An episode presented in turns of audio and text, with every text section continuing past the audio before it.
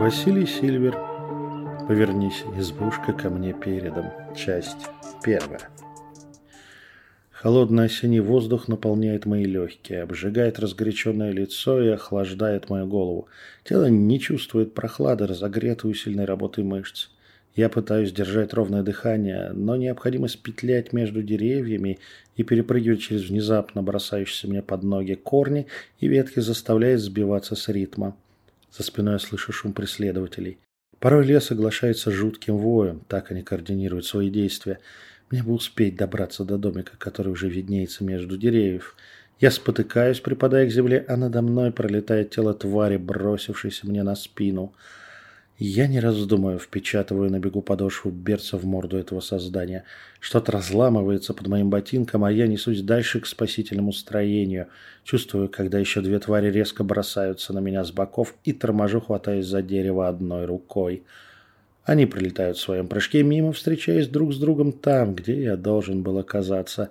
Я, не гася скорости, по инерции оббегаю дерево по кругу, и снова под подошвой хрустит чье-то тело. Пофиг, ускоряемся. Из последних сил, на голой воле и желании жить я врываюсь в дверь избушки, захлопываю ее, роняю в пазы тяжелый засов и медленно сползаю спиной по двери. Кашель душит горло, и кажется, что я выплевываю вместе с ним горящий огнем легкие. Мышцы ног непроизвольно сокращаются и расслабляются в тремер от перегрузки. Гребаные рудники! Через кашель выдаю я, нащупывая по карманам полупустую пачку сигарет. И как до этого дошло? Несколько дней назад. Я готовился к празднику Самайна. Купленные заранее тыквы ожидали своего часа. Под моим ножом они должны будут превратиться в улыбчивых джеков. Подготовлены подношения богам и продукты для праздничного ужина.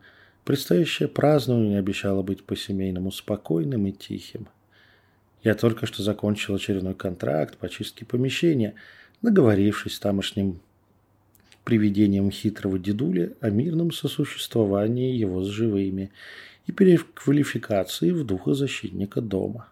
Теперь можно было с чистой совестью порадоваться Самайну и отдохнуть. Я вздрогнул от первых же нот рингтона телефона, замигавшего от входящего вызова – Голос молодых немцев под звуки полкового оркестра начали выводить слова «один на круче горной, среди холодных скал». Значит, о себе решила напомнить мое страйкбольное прошлое. В глупой надежде, что человек просто сбросит звонок, я прослушал еще пару строк популярной пехотной песни. Но звонящему я явно был очень нужен. Вздохнув, беру трубку. «Сильвер, ты сейчас магией занимаешься?» Без предисловий выдает Конрад. «Приезжай, очень нужно». «Привет, Кон. Я вообще это делаю профессионально, и мое время стоит денег».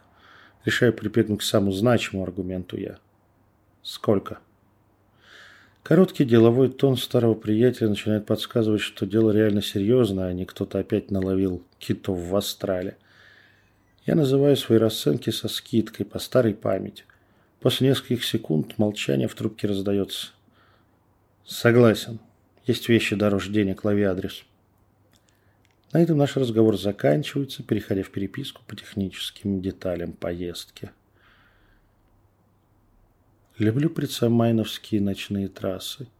Возникает ощущение, что дорога – это особый путь между мирами, разрезающий и разделяющий два статичных мира – живых и мертвых – между ними река из мирно пролетающих фонарей с несущимися круглыми призрачными огнями встречных фар и робкими огоньками габаритов впереди. Летя за рулем над почти невидимым асфальтом, я чувствую себя путешественником, идущим по грани миров. Сейчас я лечу. Давно колеса моего автомобиля не съедали дорогу с такой скоростью. Впереди было каких-то три сотни километров ночной трассы. Дом, где меня ждет мой приятель, был на крайне дачного поселка и ничем особенно не выделялся из таких же обшитых вагонкой творений постсоветского бедно-буржуазного стиля. Припарковав автомобиль с креном в яму вдоль забора, я сканирую участок и дом. Все в рамках нормы и паранормальной активности пока не наблюдается. Прихватив походный рюкзак с вещами и рабочий саквояж, я направляюсь к калитке участка. За ней меня встречает такой же стандартный участок, два по шесть соток, и курящий на крыльце Конрад. Как обычно, в неизменном флектарне. Расцветка формы армии современной Германии или же сама современная военная полевая немецкая форма.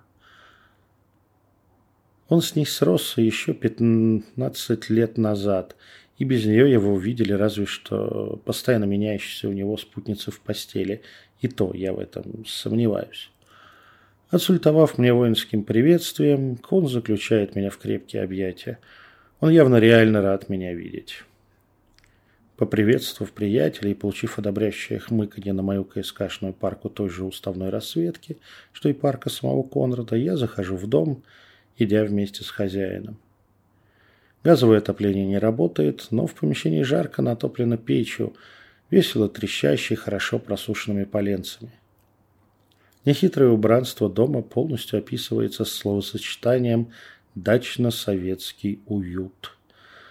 Только стоящий в углу новый компьютерный стол с мощной машиной и 20-дюймовым монитором мешает ощущению путешествия во времени в начало 90-х.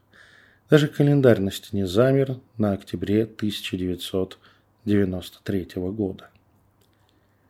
Разливая по чашкам, граничащий с чефиром по крепости черный индийский чай – Кон решает объяснить то, зачем он сорвал меня в такую даль и глушь. Тут такое дело. Я потерял в лесу друга. Ты не быч. Знаю я, что ты не МЧС с вертолетом и с собаками, сжеванный крот. Понимаешь, он жив. Он там. Я точно знаю. Он в другом лесу. Мы иногда по рации связываемся. Он все метки наши нашел. Я его даже встретить пытался у них, мать его за ногу. Вроде есть рядом кто-то, но нет никого. Он тоже чувствует, но не может увидеть. Блин, из леса в поселок вернуться не может. Еще пару суток, и рация у него сядет нахер. Тогда я уже нет шансов найти. Сжеванный крот. Конрад отставил наполовину опустошенную парой глотков чашку. На тебя одна надежда, Вась. Я помню, как ты из такого же места нас с парнями выводил – может, и здесь сможешь. Я задумчиво смотрю на мужика. Он явно сунулся от недосыпа и нервов в бесплодных попытках найти своего друга в лесу в последние 24 часа. А близкий друг-то... Что ты так за него убиваешься? Я как специалист рекомендовал бы помянуть грешную его душу и забыть, забить на поиски. В это время в другой лес соваться, самим сгинуть. Голос разума советовал позвать спасателей, добровольцев и прочесать лес. Скорее всего, на третьи сутки труп потеряшки и найдут. Близкий. Кун отвечает, отводя взгляд, и тут же берет снова чашку, прикрывая ей рот. Теперь все ясно. Девушка? На это старый товарищ отрицательно мотает головой, а моя бровь непроизвольно выгибается. Ну, не ожидал я от Конрада романа с мужичиной. Но ну, мне-то пофиг, советом да любовь. Тогда понятно. Значит, только живым вынимать надо. Мужик обреченно кивает. Хорошо, что юлить не стал, значит, и в остальном можно полагаться на его слова о ситуации. Я откидываю в сторону все неуместные шутки про немецкое окопное братство и «помоги комраду согреться», так популярные среди одетых во флектарн стрикболистов. Ну давай, рассказывай, как пропал твой друг? Будем думать. Я прикладываюсь к крепкому горячему чаю. Спать мне сегодня еще не скоро. Двое мужчин любят бродить по лесу с ружьями. Стрелять дичь не стреляют. Так, по мелочи, чаще всего птицу. На ружье с собой берут всегда просто для антуража охоты. Да и район не самый спокойный, а два ружья охлаждают пыл любого, хоть пьяного, хоть и херевшего – в этот раз они забредают в ту часть леса, в которой, по ощущениям, еще не были. Как это возможно после полугода жизни здесь, непонятно, но факт есть факт. У границы знакомой земли оставляют метки, чтобы вернуться было проще, и углубляются в изучение нового куска леса. Перебравшись через небольшой овраг, они выходят на поляну, где стоит то ли зимовье, то ли охотничья промысловая изба, Откуда она в этих местах? Хрен его знает. Обычно такие в Сибири ставят. В тайге. Небольшой сруб с крышей, коньком. Явно поставленный давно, на глаз пятый десяток, точно как стоит, а может и гораздо дольше. Дверь, на удивление, легко открывается и без особого скрипа впускает охотников внутрь лесного дома. Печь, лавки, стол, да лежанки, сундуки. Вот все убранство комнаты, что они находят за сенями. Ну, еще кладовая с какой-то утварью и запасом дров. Ребята раскладывают на столе взятую с собой нехитрую снеть, затапливают печь, чтобы прогреть помещение и разогреть еду. Так, потягивая чай из термоса, они сами не замечают, как за маленьким окошком избы сгущаются сумерки. Конрад резко вспоминает, что у него обязательный созвон в начале ночи с работодателем из-за бугра и собирается назад домой. Андрею, так зовут потеряшку, припирает здесь переночевать. Может, какой призрак придет? Интересно же. Со смехом выпроваживает любитель острых ощущений друга. Договариваются держать связь по рациям, и кон спокойно уходит.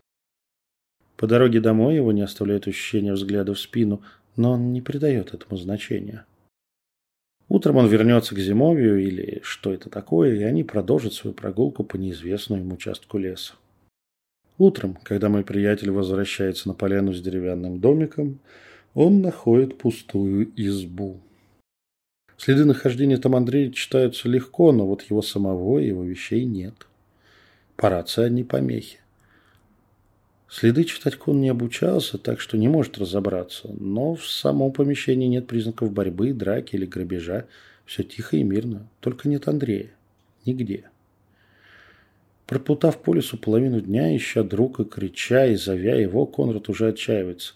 Он внутри надеется, что парень его разыгрывает, но понимает, что это надежда глупая.